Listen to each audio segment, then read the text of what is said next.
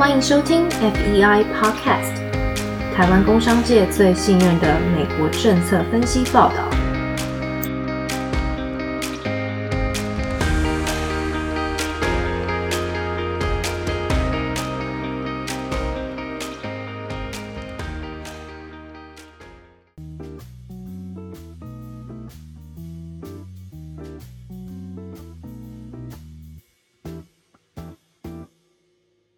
各位听众朋友，大家好，欢迎收听我们第四集的 Weekend Policy Brief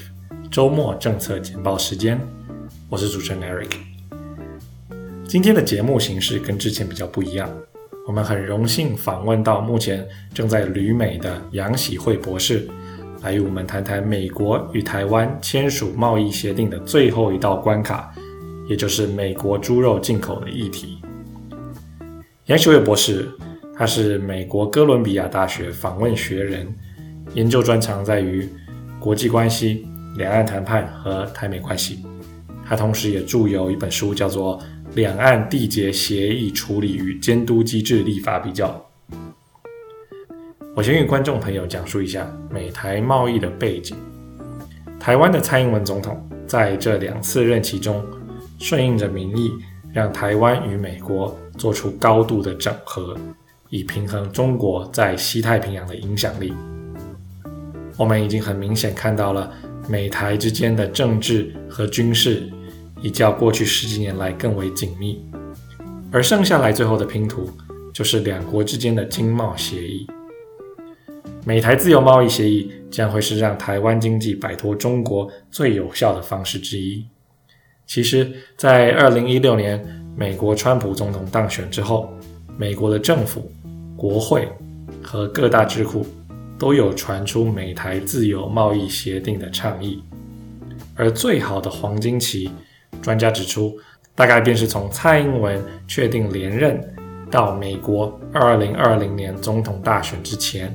基本上就是现在。虽然说美国总统大选结果并不一定会影响美国对台湾的经贸主张，但仍不失为一个政治变数。当然，美台自由贸易并不是一个新的概念，过去二十年来都有在协商，但最终都会卡到一个重要的议题，就是台湾不愿意开放美国含有莱克多巴胺的猪肉进口。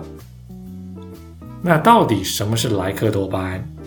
而为什么台湾政府在此议题上面如此的强硬？以下是杨博士的见解。莱克多巴胺呢，它是一种动物的口服药物，通常在动物宰杀前二十四小时前服用。那它这个东西呢，它可以减少动物的脂肪，然后增加动物的肌肉量。所以他们有统计过，主要这个莱克多巴胺呢，是给火鸡、牛只、猪只来做使用。那主要平均下面每一头。动物大概可以是节省大概两美元的成本，这是一个非常大的数字，就是以美国农业来说，所以他们就说，哎，这猪可以吃比较少的饲料，然后又可以增加比较多的肌，就是肌肉。他们这就是主要生产莱克多巴胺，其实它并不是多公司来生产，它其实只有一家公司，那家公司呢叫做 Eco Animal Health。莱克多巴胺是它其中的一支产品。那莱克多巴胺呢？为什么台湾没有？台湾一直禁止？其实台湾没有一直禁止，台湾曾经一度在扁政府时期的时候是想要开放的。那个时候也是一样，面对美国的，就是对于莱克多巴，台湾一直是不容许。其实它有两个东西，它有两个指标啦，就是一个是 MRL 安全容许量，还有一个叫做。个人每日可可以领取量，那这两个指标呢，其实台湾都一直是，因为台湾把莱克多巴胺呢，莱克多巴胺定义为它是乙型受体，以及所有的乙型受体都是没有办法加入在猪只上面的，呃，或者是牛只，或者是所有动物都是禁止使用的。虽说台湾方面是以食品安全为理由，然而食品安全到底对美国有没有说服力呢？首先，美国人民自己吃猪肉，也并没有统计学上的证据显示与疾病有任何的正相关。而十分重视食安的日本，也在二零一九年的美日贸易协定开放了美国猪肉，且南韩也容忍一定程度的莱克多巴胺的含量。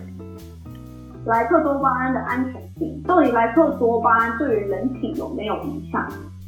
这是一个非常 tricky 的问题，原因是因为它是一个动物药剂，它不是人的药剂，所以它其实在检验的过程，它那时候在制定的过程中，跟美国的药品的过程其实是非常相对下来，其实非常松散又非常不透明的，所以它有很多的证据其实是有很大的问题，比如说他说每人可接受的摄入量大概五百 ppm，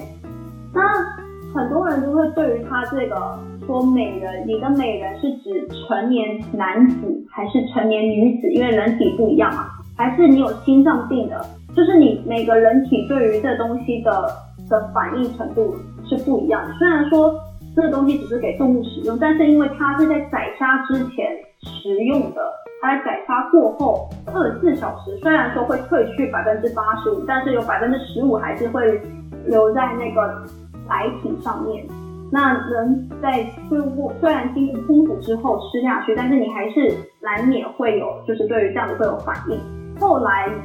欧盟有研究说，其实有一些人会出现心悸的现象，而且是成年男子哦，在没有高血压、心脏病的情况之下，他们都会出现心悸。那呃，为什么我说莱克多巴胺的的制定其实是非常 tricky 呢？就是因为它没有办法做人体实验。我刚刚说会出现心悸的现象，那个其实只是一个，就是他们报给莱克多巴胺公司说，哦，他因为吃了莱克多巴胺的猪汁，然后他有心悸，所以他他马上去医院检查，他认为是因为莱克多巴胺，所以他报给那个。呃，莱克多巴胺生产公司，然后生产公司才做成报告，然后我们才知道，消费者才会知道。不然的话，莱克多巴胺其实它没有做人体实验，它没有办法做人体实验，它也不需要做人体实验。所以在没有人体实验的效果之下，你说它是不是安全？它是不是可以容忍？这其实在学界是有非常大的争议的。那欧盟在这一块，它其实是用一个比较比较科学的方式，它一直不断的去。去讲说，美国在验在论证莱克多巴胺是安全下面，它有很多假设。第一个，它的假设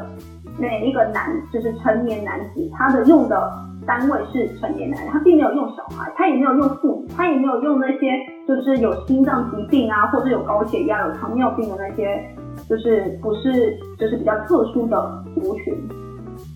他并没有去测试这件事情，那你没有测试过后，你怎么可能保证这是一个百分之百？我们一直不断的在在攻击这几件事情。那当然，他们有做实验，他们有做实验，他们有做就是动物实验，他们就给那个白老鼠吃啊，然后后来发现那个白老鼠心脏会心脏瓣膜会裂两半，他们就知道说哦，原来莱克多巴胺对心脏其实不是很好。如果莱克多巴真如杨博士。以及某些研究显示出来的那样，令人有安全疑虑。为何美国贸易谈判代表如此的坚持？美国贸易谈判代表处在报告中指出，他们对台湾在美猪和美牛的议题上面设置了贸易壁垒，深表忧心。好，其实应该说莱克多巴胺到底对美，就是对美国到底代表了什么？莱克多巴胺其实对美国代表的并不是只是一个，它只是一个抗生素，一个抗生素而已。它其实代表的是美国更便宜的农产品，因为我刚刚提到了，平均每一个每一支畜牧产品大概可以节省两美元，这代表的是美国在国际市场上面非常具有竞争力的呃农产品上面。其实美国非常立志于打开莱克多巴胺，必须要在可以在全世界销售，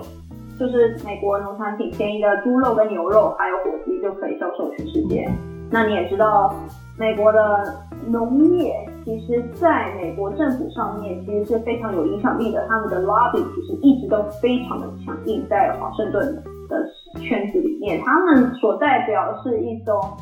一种 conservative 一种保守主义的力量，他们也非常深深的去影响了所有的华府的政策。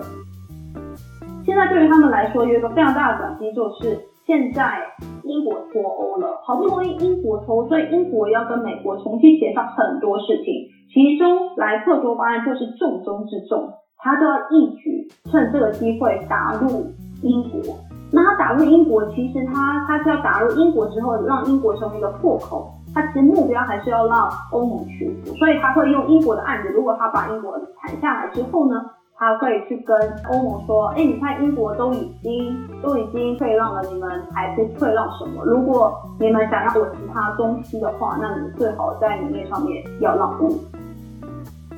那在这种双方都十分坚持的状况下。就得看美国与台湾到底哪一方更迫切需要美台自由贸易协议。台湾人民和台湾政府是如何看待此事呢？以下为杨博士的观点。那你就会说到说，为什么民众台湾那台湾民众他对于？就是台美之间的经贸，他说他希不希望台可以深化台美之间的经贸关系的答案是非常愿意的，因为从民调上面来看，我这边举的是二零一七年，就是美丽岛电子报他们有做了一题，它上面是这么说的，他说你认为最优先美国政府应该帮台湾做什么事，你会觉得最有感觉，要做哪个政策？第一名超过一半以上都是让台湾加入国际组织，第二个就是深化台湾的经贸关系，第三个才是提升台湾的国防系统，啊，第四个才是军军售，提升国防系统跟军售都在十 percent 以下。那前面的两个就是加入国际组织跟经贸关系，基本上面都是接近一半。就是你认为应该要第一个应该要。你觉得美国如果这么做，你是最有感觉，就是你可以感觉到美国的存在。现在蔡政府他刚选上，他其实也有面对业绩压力，就是说你四年、八年之后，你总是要给国人一个成绩单，说你在这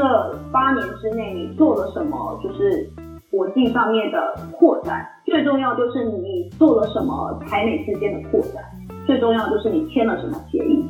蔡政府其实是非常需要台美的贸易协议。那华府，我们的 Takeo 呢？最近在去年开始，为了应应这样的需求，其实已经开始增，就是增加了一个农业局，就是专门在做贸易谈判，就是农业，主要是猪肉的贸易谈判的这个项目。既然台湾方面如此希望美国能与之扩大经贸关系，但又不想在莱克多巴胺这个所谓的食安疑虑上面松口。那台方应该如何去应应呢？因为在国际谈判上面，其实如果按照国际关系的理论，现实主义那就是国家实力占有一切，就是它是最主要的、最主要的因素。但如果一切都看实力的话，其实也没什么好讲。那国际国际关系其实就胜者全拿，就是大者恒大，那就没有什么好玩的。所以在谈判上面之所以有趣，就是说，哎。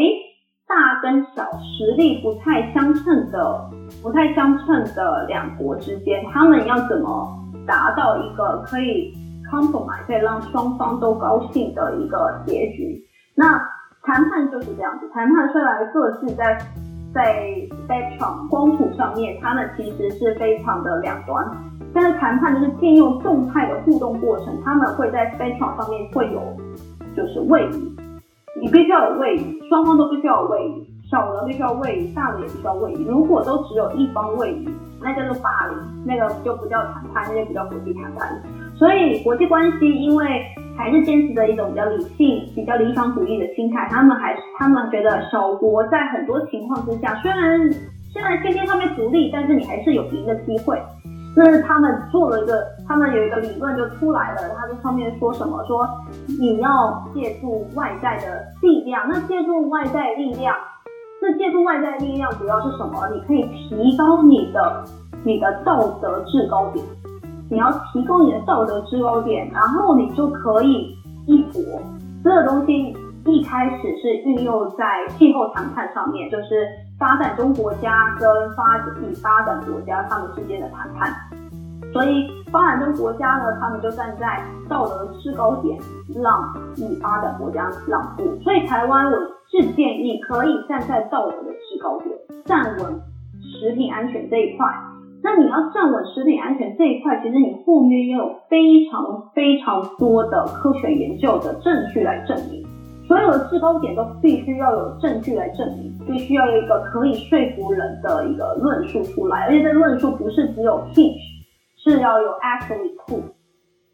那现在美国呢？因为美国自己内部他们就已经开始有很多关于有机的团体，那他们有很多这些这些这些团体呢，他们其实都有做。一直都有在做 research，这些消费者团体呢，可以结成一个联盟，就是说我们站在为台湾消费者的一个一个道德制高点，莱克多巴胺其实并不是并不是安全的。最强烈呈现抵制莱克多巴胺的国家就是零容忍 MRL，第二个是零的，就是连安全容许范围都不准设立的。零容忍大概就是中国跟俄罗斯，还有欧盟、台湾，目前就这四个是最为抢眼的。那美国想要打破这四个，他就先挑选了一个比较好攻破的，那当然就是台湾。美国不是不能生产富含莱克多巴胺的猪只，它其实是可以的。所有的就是大的生产上面，就是在出口给中国。中国虽然说他去，他承诺他要购买一定数量非常大数量的美国美国猪肉，但是其实他他并没有他他的关卡，哎，他的海关并没有马上解封，就是不含莱克多巴胺的指数，所以这些生产商呢，为了中国庞大的市场，他们其实可以生产不含莱克多巴胺的猪肉。就如杨博士所提到的。美国民间对于莱克多巴胺的争议已逐渐升高。美国最大的几间肉品公司，像是 JBS、Tyson 和 Smithfield，都开始要求养殖场禁用莱克多巴胺的饲料。而几个知名度较高的猪只展，也禁止食用莱克多巴胺饲料的猪只参展。当然，这不仅是出自对于食品安全和动物权的重视。主要是希望能打入中国和欧洲的市场。中国在二零一八年爆发非洲猪瘟之后，对于猪只的进口需求增加近百分之五十。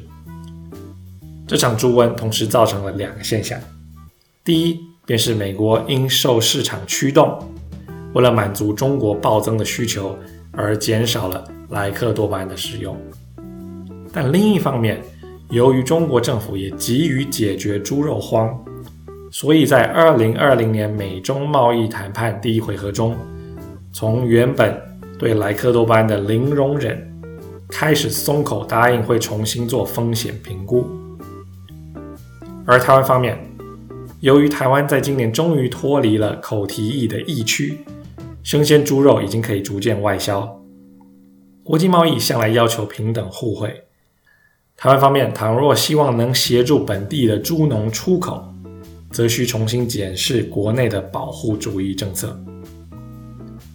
我们刚刚提到的这些国际市场背景的变动，都与过去几年乃至十几年来不同。而杨博士对此是抱持何种观点呢？台湾政府要做的第一个是国内的税负会更大于，就是要国内说服，一定要先想清楚，说你现在要做什么。如果你是要捍卫食品安全，那你就要就是捍卫食品安全。那你要捍卫食品安全没有办法，就是这个东西很很虚无缥缈，你要给个指标。比如说，你可不可以跟美国谈判，从美国要求的美国的标准跟国际的标准相差五倍，你能不能从原本美国说，那你要一种的标准，那就是五十五十的 MRL，然后变成国际的标准是十，你能不能从？美国标准，然后变成国际标准，但是你你还是要跟民众做一个沟通，因为这不可能还是维持零，因为这就是，除非除非都不要谈判，但是民众又希望台湾政府政府可以去跟美国做一个贸易谈判，所以国内的说服光国内说，其实零、十、五十到底差在哪边？到底莱克多巴胺安不安全？这个都是要做一个理性讨论的。那如果你是要以保护国内产业的角度来说的话，那就是第一个就是要慢慢的帮助这些猪农转型，而不是一味的就只是说哦猪农很重要，然后就会带着猪农上立法院去抗议。因为你跟国际谈判就要跟同时跟国内的政治你要做 balance 的时候，其实我觉得在国内政治上面先稳住，再来做国际谈判会比较会比较会比较顺嘛。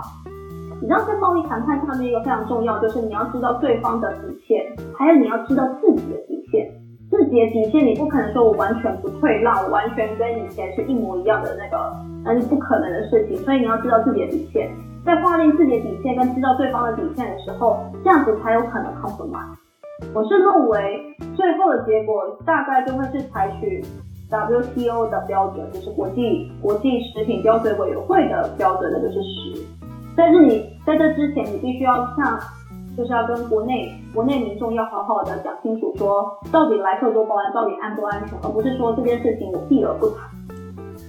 以上便是杨博士对美国猪肉议题的看法。我们十分感谢杨喜慧博士波冗提供他独到的见解。FEI 认为，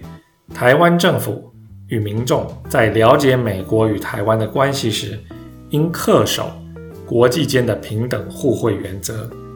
切忌单方面要求美国帮助台湾入国际组织，帮助台湾国防需求，帮助台湾产业升级，帮助台湾拓展商机，但另一方面。却又对美国设置贸易壁垒，这样不仅造成台湾民众对于国际贸易谈判有了不合现实的期待，也拖延了台湾可借助自由贸易协定再创经济奇迹的宝贵时间。相信这也并非是台湾的畜牧业者的初衷。我们今天的节目就在此告一段落，感谢各位朋友的收听，我们下次见。